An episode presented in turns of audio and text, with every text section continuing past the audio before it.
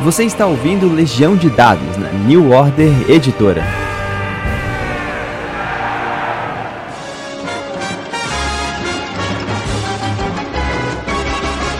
Saudações, mestres e jogadores. Meu nome é Pedro Borges e essa é Legião de Dados, seu intervalo da vida real para falar sobre RPG. Cara, passamos um período de bastante eh, de, de prolixo, né, de criações. A gente está tendo a nossa série de programas sobre é, o continente de Golarion e Pathfinder. A gente tem a nossa série sobre dinossauros de RPG, que chama o pessoal das antigas para contar sobre os velhos tempos e o que o pessoal está fazendo de novo. Mas eu também quero inserir mais quadros e agora eu quero botar aqui um verdadeiro convidado oficial, um colega produtor de jogos, né? A gente vai justamente trocar essa figurinha sobre como é que são as nossas experiências, quais são as nossas formas de produzir RPG, para quem estiver escutando a gente, tiver uma vontade de escrever um sistema, um universo, alguma coisa, poder é, é, faz, fazer parte dessa jornada com a gente. Para isso, cara, eu tenho a honra de estar aqui ao meu lado o Jorge Valpassos, né? Que é professor de História do Estado, mas nós conhecemos eles por outras obras, né? Como o The Loyal, de 2016, Pesadelos Terríveis, de 2017, Arquivos Paranormais de 2018, Ceifadores de 2019, Magos Lacunares da Torre Púrpura de 2020 e tem muita coisa nova vindo em 2021, né? Meu convidado é o Jorge Valpassos. Tudo bom, cara? E aí, quais são as novidades? Salve Pedro, salve galera do podcast. Bom dia, boa tarde, boa noite. Uma honra, né? Um prazer estar aqui. Vai ser super bacana trocar essa ideia, conversar um pouquinho para quem não me conhece, meu nome é Jorge Valpassos. Se você já me conhece, eu tenho o mesmo nome, é Jorge Valpassos também. Faço parte do Lampião Game Studio e para esse ano tem umas novidades, Pedro. Tem o Lições, que vai sair o RPG, já saiu o romance, né? Vai sair o Lições RPG pela AVEC Editora. É, tem um projeto independente, que é o Serviço de Manutenção do Domo, que estou escrevendo com o Luiz Oliveira. E para o final do ano, Herdeiros dos Antigos, pela editora Chá, que já me publicou com o Magos Lacunares da Torre Púrpura. Legal. Desses, o único que eu acho que eu não conheci é esse último, o Herdeiros. Sobre o que, que se trata? Qual é a proposta? Então, vamos dar aquela resposta para colocar é, algum tipo de caraminhola na sua cabeça que está ouvindo aqui o podcast, imagine Rick Jordan com o Percy Jackson e os Olimpianos se encontrando com o universo dos mitos de Cthulhu. É isso mesmo, são jovens adultos que descobrem que tem uma herança dos grandes antigos Lovecraftianos então, ao mesmo tempo que eles têm poderes, eles também têm uma espécie de maldição. Herdeiros dos Antigos é um jogo de horror social e cósmico, no qual você vai jogar com uma pessoa em uma determinada opressão social e que vai ter de trilhar ali um caminho de luta e por vezes até mesmo de redenção e de autodescoberta enquanto está imersa em um cenário de fantasia urbana e conspirações tanto diferente do que a maioria das pessoas conhece para jogar jogos é, que lidam com horrores cósmicos. Pô, sensacional. Eu gosto muito do, dos recortes que você faz nos seus jogos. É, digamos que se a gente pudesse dividir a nossa conversa em três partes, a gente estabeleceria que a gente começaria falando sobre temas e diferenciais, depois sobre a, a chassi, né, a engine do jogo, e por fim por colaborações e testes, né? E já começando falando de temas e, e, diferenciais, eu queria muito destacar essa sua capacidade de estabelecer muito bem o que é e o que não é dentro da história, né? Para você não ter uma, uma forma errada de entender errado, né? Você não só tem uma história muito legal e cativante, mas como ele sempre tem uma proposta que vai te levar para jogar dentro daquela maneira que é realmente o convite que você está fazendo, né? Como é que funciona esse seu processo de, de, de formar esses temas e os seus diferenciais? Então, Pedro, é, uma coisa que eu tento colocar nos meus jogos é sempre algum tipo de experiência, algum tipo de vivência que eu tive, alguma dúvida, alguma coisa que está me mexendo de alguma forma, algum afeto, algum tipo de coceirinha atrás da orelha ou algo no sentido. Então, todos os jogos vão ter, sim, uma questão mais de expressão, algo mais intimista, até às vezes existencial, mas além disso, eu tento me relacionar com determinadas inspirações, sejam de literatura, quadrinho, até mesmo outros jogos, mas um, o que seria um diferencial é que eu busco no meu processo, é, além de todo o, o processo de estudo e de desenvolvimento, conceber o próprio ato de jogar RPG como uma, uma fonte para o desenvolvimento do jogo. É tipo uma metalinguagem, um metajogo. Vou dar aqui um exemplo. No Magos Lacunares da Torre Púrpura, o último jogo que eu publiquei pela editora Chá, foi lançado no ano passado e foi escrito a quatro mãos com a Priscila Souza, que também faz parte do Lampião. Nós tínhamos como uma das questões fazer um jogo sobre aprendizado. Você joga com crianças que são magos aprendizes, né? Torre Púrpura, né? O nome é Magos Lacunares da Torre Púrpura, e eles estão ali numa jornada de aprender a magia e utilizar a sua magia para resolver problemas nesse mundo mágico que é o condado de Noctemplurt. O fato é que em jogos de RPG, o mestre de jogo ou o narrador, ele é tratado como uma figura que vai apresentar esse universo e que vai apresentar os desafios, os obstáculos, as oposições. Mas nós dois que nós pensamos que a palavra mestre e sobretudo em mundo de fantasia e um jogo que é sobre ensinar e aprender não é necessariamente algo que vai apresentar apenas desafios, punições e tretas e problemas, como grande parte dos jogos de RPG. Então a gente é, reapropria o conceito de mestre como aquele que é um guia, aquele que está oferecendo oportunidades de aprendizagem. E aí a gente, a partir desse, é, desse, desse, questionamento do que, que é um mestre e o que, que é um mestre em jogos de RPG, a gente desenvolveu várias mecânicas que elas recompensam uma, uma resolução coletiva de dados problemas e que não tem uma relação de punição do, do mestre, que é o mestre de jogo e que também é o mestre lacunar, e que se você for mestrar magos lacunares, você vai se colocar numa posição de um mestre da magia. E você vai estar tá ali literalmente ensinando aos, aos magos aprendizes enquanto a aventura está transcorrendo. Então tem mecânicas para mexer com o jeito de se mestrar. Então tem isso também. Todos os jogos que eu escrevo tem sim uma questão de ter um tema bem focado, com mecânicas que orientam a experiência, mas eu costumo tratar o próprio jogo de RPG e o jogar, a tradição do jogar, como um elemento que vai ser ou sublinhado, ou questionado, ou problematizado, ou vou ver uma outra nuance, ou vou destacar, ou vou tentar resgatar algum, algum elemento de um jogo específico que ficou mais é, esquecido, que não é muito bem conhecido.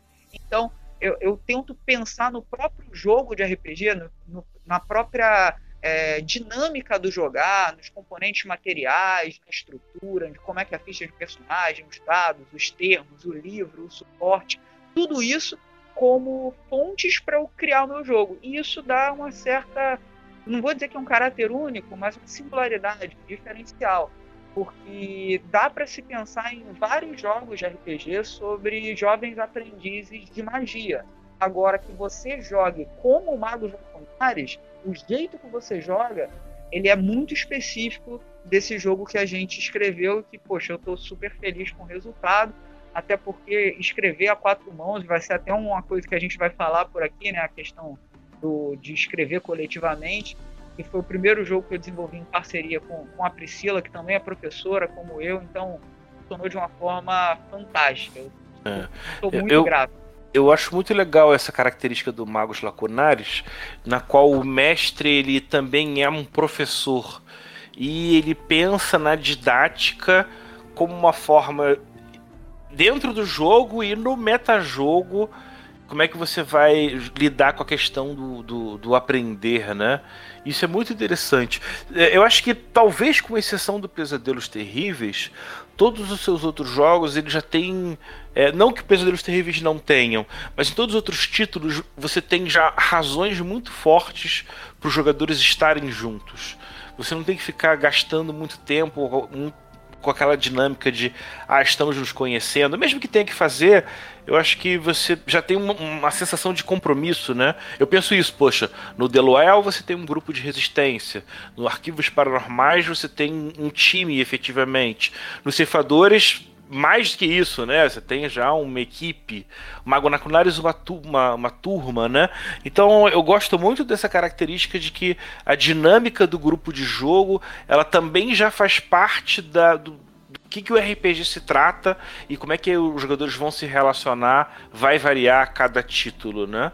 Até que ponto isso é, é, é para você é, é, é, essencial ou consequência? Isso também tem a ver com, o que a gente vai falar, né, sobre o chassi, sobre o sistema de jogo, porque todos esses jogos, inclusive você falou do, do Pesadelos Terríveis, é uma exceção de não ter exatamente essa amarração dos personagens, porque o sistema dos demais que você listou, e ainda acrescento o o Encantos, todos esses e até o Lições são impulsionados pelo sistema Laventura. E esse sistema tem na seção zero, na criação de personagens e na definição do recorte da ficção, é, elementos, mecânicas, regras que vão dar coesão ao grupo de jogo. Porque esse grupo, ele além de ser de, de ter essa é, agenda meio que coletiva inicial ser algo que facilita a narração e a condução da campanha, também o sistema Laventura ele tem alguns elementos que se você não tiver uma um, não é exatamente todo mundo está na mesma página, mas se não houver um compromisso coletivo com a proposta do jogo, todos serão é, não é exatamente punidos, mas não vão obter uma dada recompensa que o sistema propõe. Então, para que eu não crie frustrações ante um fracasso em um determinado desafio, essa coesão inicial já quase que dá um, uma antecipação né, da experiência do jogo. Tipo, tem que estar tá todo mundo aqui nessa com esse mesmo compromisso e não é à toa. Quando o jogo estiver rolando, os jogadores eles vão ter aquele insight ah, então é por isso que tem essa mecânica aqui e tal. Então acho que isso não é. Tem sim essa preocupação na construção do, do cenário do jogo, mas também é algo que está relacionado às mecânicas utilizadas. É. E, e, e, é um, virou um parte da sua assinatura também, né? Da forma como os seus títulos funcionam. E eu acho isso muito positivo, porque a gente está acostumado a jogar uma série de jogos em que você tem que meio que fazer uma. quebrar um paradigma aí, fazer uma suspensão de descrença para poder forçar a barra dos jogadores estarem unidos, né? Especialmente esses títulos. Mas isso me lembra uma coisa, até perdão de. de Nada? que isso que você falou é, é legal ter essa conversa contigo, né? A gente que cria jogos, somos jogadores experientes, e tem uma coisa que, que acredito que faça parte da, da ludovivência de muitos, que é ver aquele jogo de RPG que ele é escrito e que uh, ele sim tem regras fáceis, ele, ok, ele às vezes tem mecânicas tranquilas para um novo jogador aprender as regras e aprender a montar personagem, etc. Mas ele fica muito dependente da ação do mestre para ele criar essa coesão. E aí, o que, que eu busquei aí desde o The Loyal que eu escrevi com o Rafão? Gente, a gente precisa criar jogos que não sejam jogos bons apenas para jogadores iniciantes, mas para narradores, para narradoras, para mestras, para mestres iniciantes. Porque são esses narradores, essas narradoras, esses mestres, essas mestras que vão multiplicar. Se eu um, se eu crio um novo mestre de RPG, eu estou indiretamente, sei lá, criando mais cinco, seis jogadores, algo nesse sentido. E lendo muitos manuais, você tinha uma quase que um peso desigual para o narrador, para o mestre. Ele é o responsável por dar a coesão. Os jogadores criam é, de uma forma autônoma seus personagens e é o mestre que tem que se virar ali. Então a gente buscou criar esses pontos para tornar o jogo acessível e interessante até para quem nunca jogou, mas quer já começar a jogar mestrando. Então ele já tem ali algumas estruturas para é. isso. Eu acho que é uma característica dos jogos mais recentes você já entregar não só um mundo aberto de possibilidades, mas um monte de coisa bem mastigadinha, bem já prontinha para você fazer tipo plug and play mesmo, né? É, é, e nesse sentido você acaba também influenciando e dando uma cara à posição do narrador que varia de jogo para jogo, né? Mas a gente, vamos lá. Se a gente está falando sobre tema diferencial e que é para quem está ouvindo a gente para fazer o fechamento, né? Cara, alguma coisa que mexa com você, alguma coisa que. É, tá. Se eu tivesse começando agora, eu daria uma dica de tentar pegar um tema, uma ambientação, alguma coisa que já faça parte de um recorte do mercado de RPG. Você tem outras comunidades que ajudam, que dão esses toques, né? É, é, de alguns podcasts, de alguns sistemas, de alguma região. E a, desde que você entenda o seu lugar e que existem muitas pessoas que pensam como você sobre um determinado assunto de RPG, é aí que você vai ter buscar o seu tema e o seu diferencial para poder produzir, né? Primeira coisa que eu sugiro, né, não tem uma receita fechada, eu acho que os 10 passos para você publicar seu RPG não é assim. É. é claro que não. É definir um, um projeto que ele seja não extremamente ambicioso. Eu não estou cortando sonhos é, de você publicar o seu livro com o seu grande cenário, eu acho que não há problema nenhum. Mas é interessante que você se permita é, explorar, errar, enquanto você está fazendo projetos menores. Você não vai querer cometer uma falha, um grande problema, um grande fracasso no, naquele teu grande amor, no teu grande projeto. Então permita-se iniciar com projetos menores. É, é aquilo, é como se a gente estivesse falando aqui de literatura, e é uma outra área que eu dedico também. Antes do seu primeiro romance, publique contos, publique crônicas, publique noveletas, algo menor, vai exercitando a sua escrita. A mesma coisa no game design você vai sim tentar um projeto mais ambicioso, mas comece com recortes menores. Hoje já tem um certo tempo que é uma tradição né, de hacks, de você estar tá mexendo nas regras de um determinado jogo que você domina. Encontre uma determinada, um determinado conjunto, não apenas de temas que, que eles são é, instigantes, mas tema de mecânicas e de sistemas que você se sente confortável é, para desenvolver, você é, não precisa querer abraçar o seu mundo todo. Então, faça um recorte menor. Ah, eu acabei de ver uma série ou um filme e que eu achei interessante essa proposta aqui. Vou fazer um pequeno jogo sobre isso. E aí é aquilo, né? Põe para o jogo também, divulga. É, não precisa fazer spam, não é isso, mas coloca para o jogo, divide com a galera. Tem várias comunidades na internet, tem pessoas que estão até mesmo aptas a testar o seu jogo. Não ache que o seu filho as pessoas vão copiar e vão plagiar. Gente, desenvolvimento independente, cenas de música, literatura, é, RPG, jogos digitais, tem uma comunidade que é uma comunidade de testes e a galera tá ali se ajudando, não tem exatamente essa de puxar o tapete do outro, de roubar ideias. Acho que isso não é assim que funciona. E tem muito mais pessoas buscando ajudar do que outra coisa. Então, é, busque estabelecer contatos, desenvolva, né? Acho que, que é interessante é comunicar, trocar ideia, ler, é, fazer parte efetivamente da comunidade. Não querer que você não querer desenvolver seu projeto lá na sua torre de marfim e quando ele estiver pronto, apresentar para todo mundo e achar que todo mundo vai comprar ideia de uma para outra. Então, vá sensibilizando ali o público, falando sobre o jogo, conversando, fazendo postagens, interagindo com a comunidade, que você vai ter é, críticas, sugestões. Isso faz parte do desenvolvimento.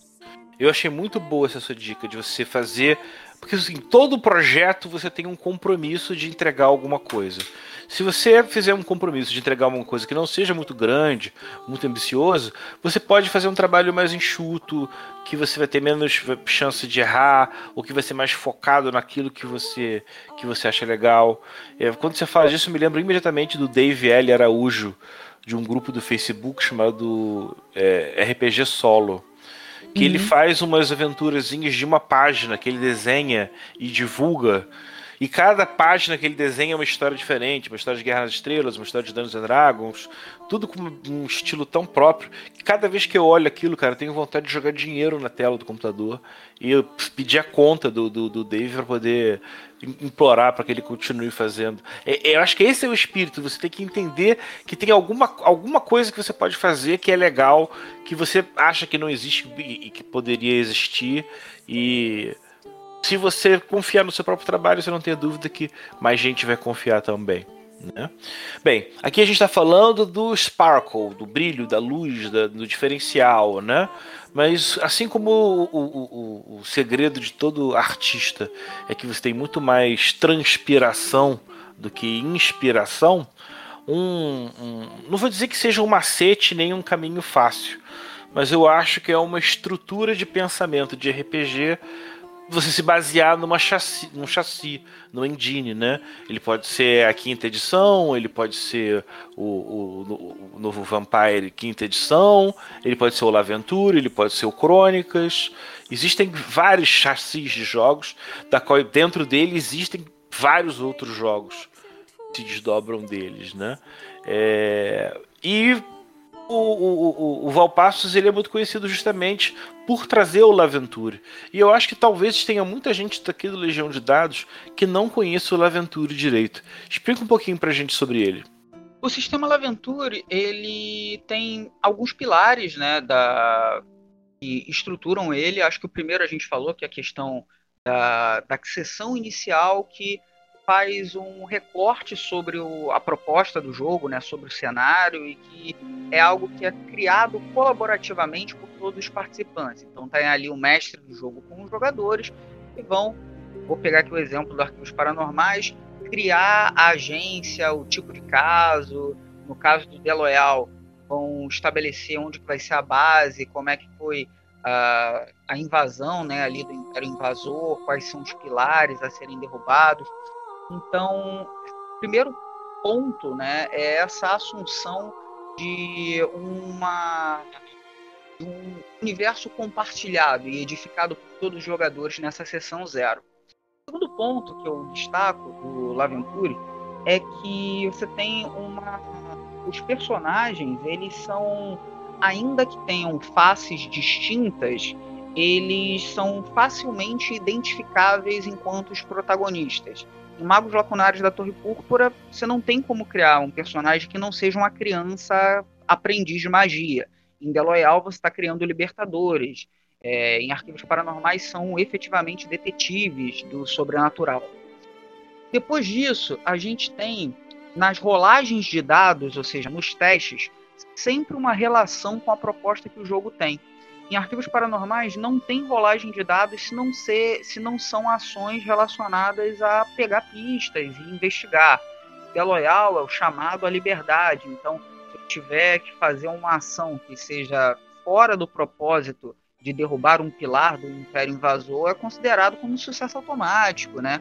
Não tem rolagem de dados sem propósito e as consequências dos quatro níveis de, de sucesso, há quatro margens de sucesso no sistema: falha, sucesso parcial ou problema, sucesso e crítico. Cada, um dessa, cada uma dessas margens é, tem uma espécie de disputa pelo controle narrativo. Os jogadores é, têm algumas opções e o jogador tem algumas opções mediante ao resultado que é obtido. Além disso, o como diferencial do sistema Laventure é que todas as aventuras dos diferentes jogos são divididos em minúcias, as minúcias da aventura, que são tipo objetivos menores.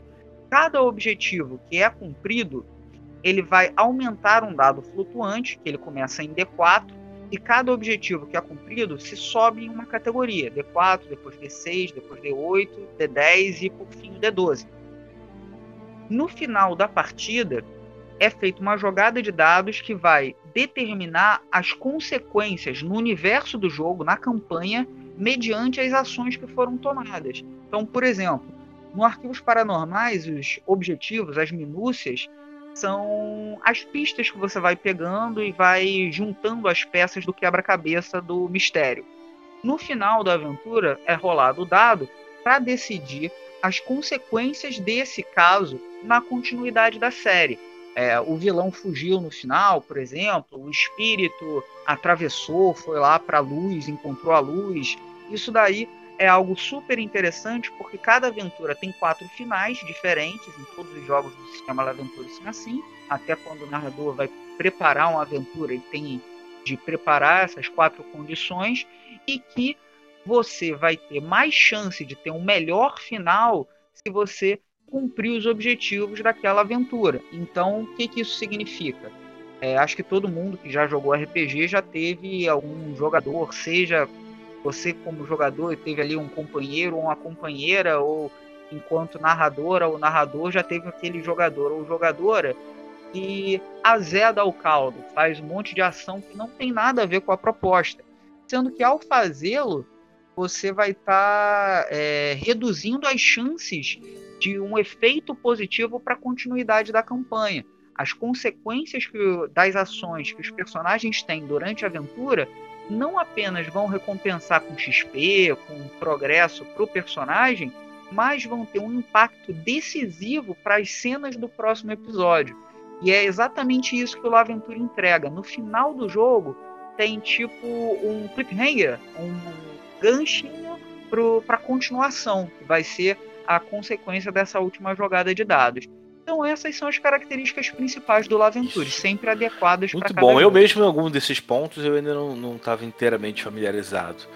Mas é muito legal você estabelecer realmente essa relação de clareza em que os personagens dos jogadores são protagonistas, é, parte do sistema também lidar com essa questão do protagonismo durante o jogo faz um, com que o, o, o jogador pense diferente a maneira de jogar, né? Eu acho isso muito legal. Acho que tem, existe uma característica já que veio já do, da, da Forja, né? Do, dos PBTAs, que já quebravam esses paradigmas e já fazia você repensar o, o jogo. Mas de maneiras diferenciadas, temas por temas, é muito legal ver isso aqui nos títulos nacionais, né? Mas bem, voltando então para o nosso acompanhamento do nosso camarada que está querendo pensar aí no seu cenário, no seu jogo, né? Cara, chassi é a coisa mais simples. Todo mundo gosta, já sabe exatamente o que quer, não tem muito erro. Tenta buscar aquilo que você acha que é o ideal, que é o que você acha certo, que é o que você acha justo, que dificilmente você vai é, é, é ficar sem encontrar outras pessoas que pensam como você, né?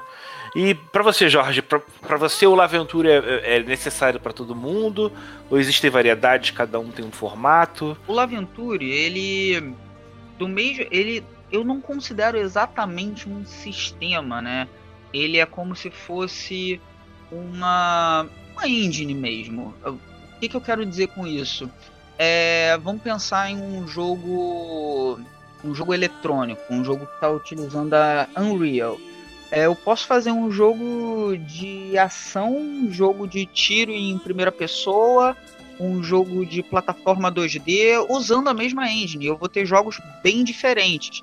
Então eu acho que o, o Laventure ele é adequado para algum tipo de jogo, um jogo que seria um jogo mais narrativo, de disputa de controle narrativo, mas ele não é a, ele não é voltado a todas as experiências. Se eu quero um, uma questão de trazer uma, um, uma, um mecanismo de, de punição mais rápida, um dano mais alto, por exemplo, aí eu já posso pensar no Pesadelos Terríveis, que tem soluções que são diferentes do, do Laventura. Laventura ele tem uma questão muito mais de fluidez narrativa do que uma consequência mais imediata, sabe? De você mudar de um estado é, A para um estado B, uma mudança muito rápida, o Laventure não comporta. Então, eu acho que, é, como você disse, o, o criador ele deve buscar a melhor solução para um determinado jogo de acordo com a sua proposta. E você falou uma coisa que, que me chamou a atenção, que eu acho que é, que é bem legal, que é também não, pensa, não precisar inventar roda. Às vezes você já tem a, é, várias soluções mecânicas em sistemas, sistemas abertos, é, o Fate, é, Apocalipse Engine, tem uma sequência de, de propostas que você não necessariamente precisa edificar todas as mecânicas do zero. Às vezes fazer um hack, uma adequação, um tipo de twistzinho para adequar mais para o teu jogo já é o suficiente. Então, acho que também é importante a gente, já que está falando com novos designers, novas escritoras, novos criadores, que você não precisa reinventar a roda a, a todo jogo. Eu acho que é por isso que eu recorri é, ao sistema Laventure, que é o sistema da casa do Lampião. Já tem jogo do Jefferson, né, que é o Palos, utilizando o Laventure. É, eu busco utilizá-lo em vários projetos porque a gente tá, tá, tem domínio dele. Mas isso não me coloca como alguém que não vou desenvolver projetos utilizando outros sistemas. Como, por exemplo, o próprio Herdeiros dos Antigos, que ele vai utilizar, que ele é um jogo PBTA, né? Um jogo Apocalipse End, né? E não, tá, não vai usar o, o Laventura. É, vale aqui a gente lembrar sempre as palavras do nosso querido tio Nitro, né? Que sempre didaticamente nos ensina que você tem jogos gameistas, simulacionistas, narrativistas e recentemente ele identificou os representativos, né? É, acho que é, essa forma de quebrar e dividir o RPG sobre o que, que ele está se propondo, né? Porque tem uma multiplicidade de RPG, ele vai além de tema, ele vai passa por objetivo, passa sobre o tipo de experiência que quer ser jogado, né? É, por isso que é, é, é interessante você fazer não só um recorte temático, como a gente falou no começo do programa, mas também como fazer um, um, recorte de sistema, fechando agora a parte né, do chassi do engine. A gente fecha agora com a terceira parte, que, não menos importante, envolve a colaboração, os testes, né? É, eu acho que toda pessoa que começa a escrever um RPG pela primeira vez, é, a chance é muito grande dela cometer o erro de não testar de deixar aquilo meio que fechado só para ele e quando ele vai descortinar para o resto do público, ao invés dele separar um período de avaliação, ele meio que tipo, ah, já vai, já foi, já é assim, né? E é um problema, porque acima de tudo, hoje em dia a gente vive essa era de ouro maravilhosa que já se sobrepujou a, a, a dos anos 90. É, e muito em função disso, é, tem muita gente boa produzindo material. E mesmo eu e o Valpassos, que temos a nossa nossa característica, nossa facilidade, nosso prazer em escrever RPG, nós não somos ilustradores.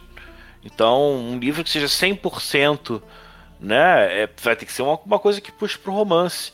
Então, pensando que todo mundo sempre vai precisar de alguém, mesmo os melhores, nem que seja para buscar um ilustrador, pensa que existem outras fases que são importantes, né? Que é a revisão, o próprio teste mesmo de jogo, de botar aquele seu amigo que, que é, power, é, power gamer para tentar hackear o sistema e fazer alguma coisa assim, né? É, como é que você divide aí o seu trabalho de maneira colaborativa e de teste, Valpassos? Nossa, é... vamos lá, que é um processo um pouco, um pouco peculiar. Acho que a gente precisa lembrar que o principal suporte né, de um, jogo de RPG ele é um livro, né? É, ainda que eu tenha alguns projetos que são meio diferentes, é, no sentido de publicar via audiobook, até cartões, panfletos, mas normalmente o desenvolvimento se dá textualmente.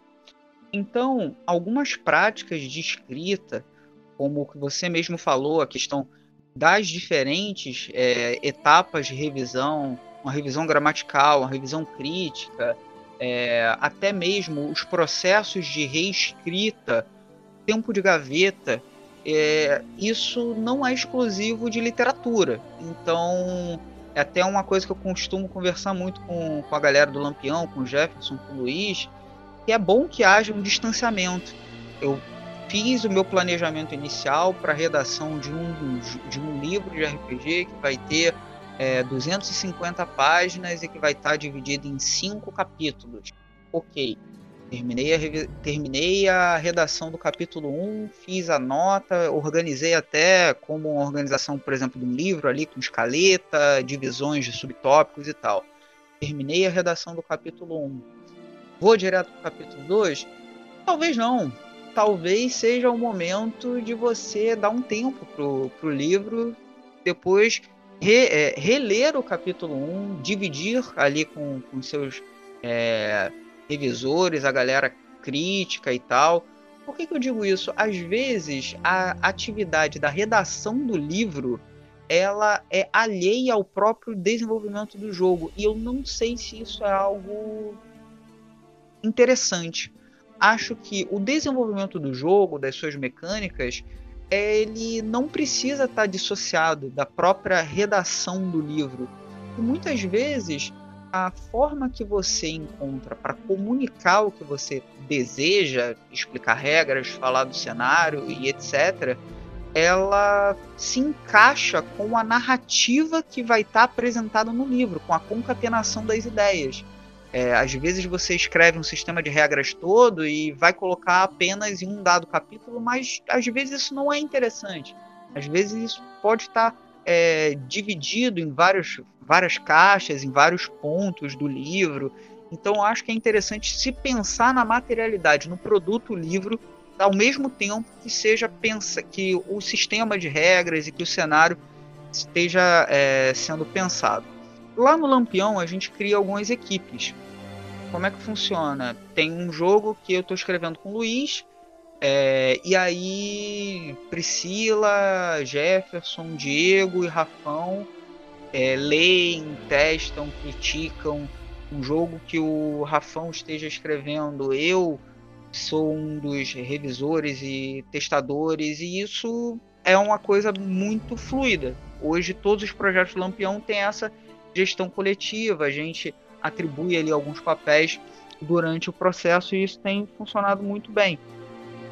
Mas eu entendo que nem todo mundo está em um coletivo, então a minha sugestão é que sejam feitas parcerias, um grupo de controle para estar tá ali testando, ali você com seus amigos ou com a galera na comunidade que se voluntarie. Eu acho que esses processos são muito importantes. Mas, além disso, segmentar a etapa de testes também é fundamental. Como você mesmo disse, testar é algo importante, mas você não precisa redigir o texto inteiro do jogo para testar. Por vezes você vai se reunir com seus amigos para fazer testes sobre mecânicas específicas. Você já vai colocar os jogadores em uma dada circunstância. Olha, a gente está aqui fazendo teste da mecânica de é, conflito social. Então tá todo mundo em uma determinada festa, um baile de máscaras, e a gente vai testar essas regras aqui. E é momento de teste, então avise aos seus amigos que vão jogar uma aventura. Você, inclusive, vai poder levantar a mão e falar assim: gente, vamos voltar aqui, vamos ajustar essa regra desse jeito aqui, vamos fazer de novo essa mesma cena, só que mudando de, dessa regra para essa variação aqui. Você vai tomando nota. E isso pode parecer uma coisa chata, mas não é. é às vezes, esses testes discretos sobre mecânicas específicas que vão reduzir o seu retrabalho, sua reescrita e coisas que você às vezes passaria no meio da, do, de um teste de uma aventura inteira. Então, segmente. Você não precisa narrar uma aventura de duas, três horas para testar uma regra de conflito social.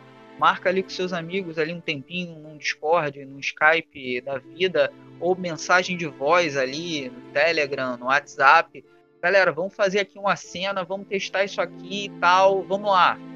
E aí, rodou, não rodou e tal. É isso, vamos fazer essas. É, é, é, fragmentar os entregáveis para que eles sejam testados e após eles serem testados, buscar o teste deles de uma forma coesa. Aí sim você já vai pensando em uma determinada cena, você sai de um conflito, vai para uma cena, depois para um ato de uma aventura e depois para uma aventura completa.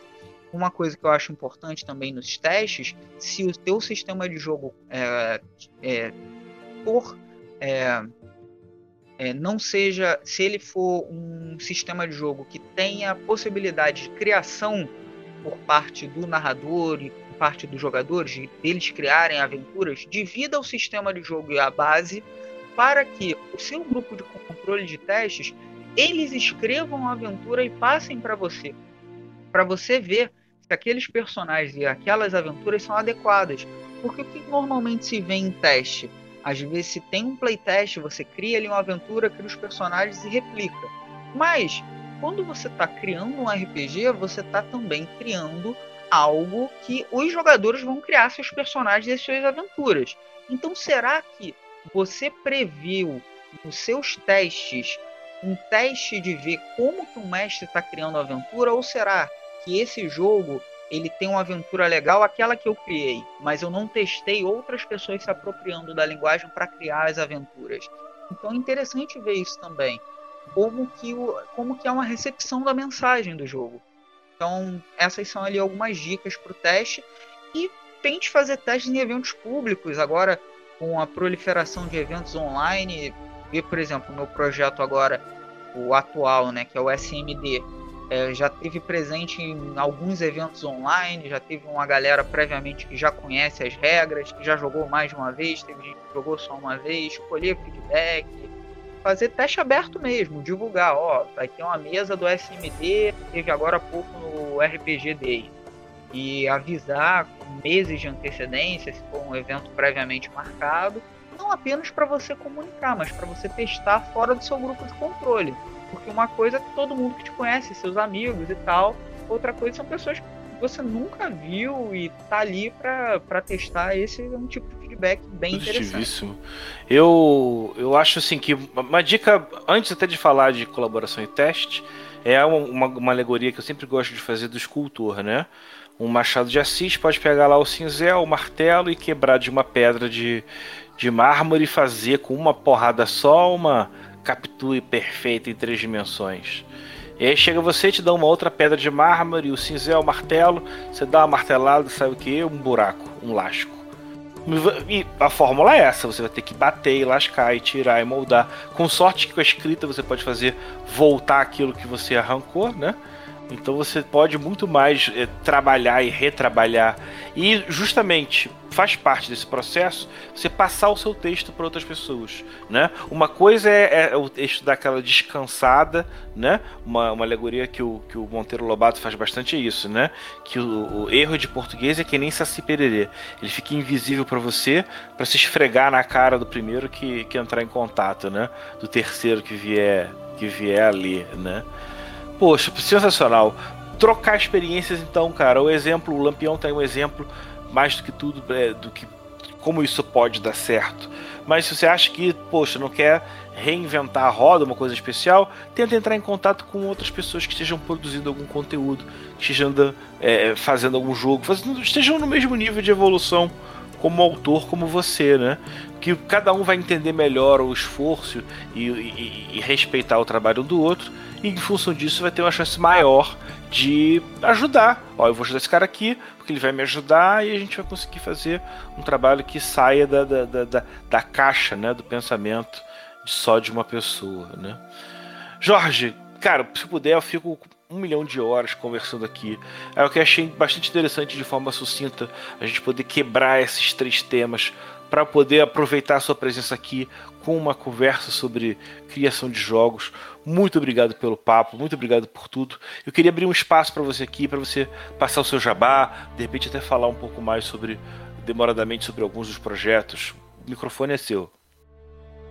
Falando um pouquinho sobre os meus projetos, sobre os jabás, é, todas as redes do Lampião é só procurar Lampião Game Studio, qualquer rede social, tem desde canal do YouTube a Instagram, Twitter, Facebook. Vocês podem me encontrar também no arroba valpacosjorge, também em várias redes sociais. Pode seguir, pode mandar mensagem, trocar ideia, sem problema nenhum. Sobre os projetos, foi recém-lançado o romance Lições, chamado Rubro e Roxo.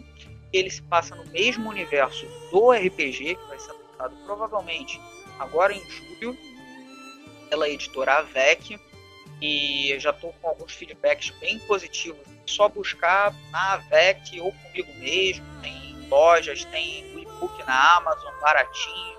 Então é isso, fechando desse jeito então, falando em fazer a coisa certa, que eu agradeço a você que acompanhou essa microjornada com a gente. Valpassos, muito obrigado mais uma vez por estar aqui. Valeu pra galera que tá acompanhando a gente. Já já a gente tem mais conversas profundas como essa. Porque essa eu vou te falar que vou ter que ouvir o programa três vezes para poder captar tudo. Valeu, galera. Um grande abraço. Tchau, tchau. Você ouviu Legião de Dados na New Order Editora. Esse programa foi gravado e editado por Barcelos Taverneiro, diretamente da Taverna do Arcano.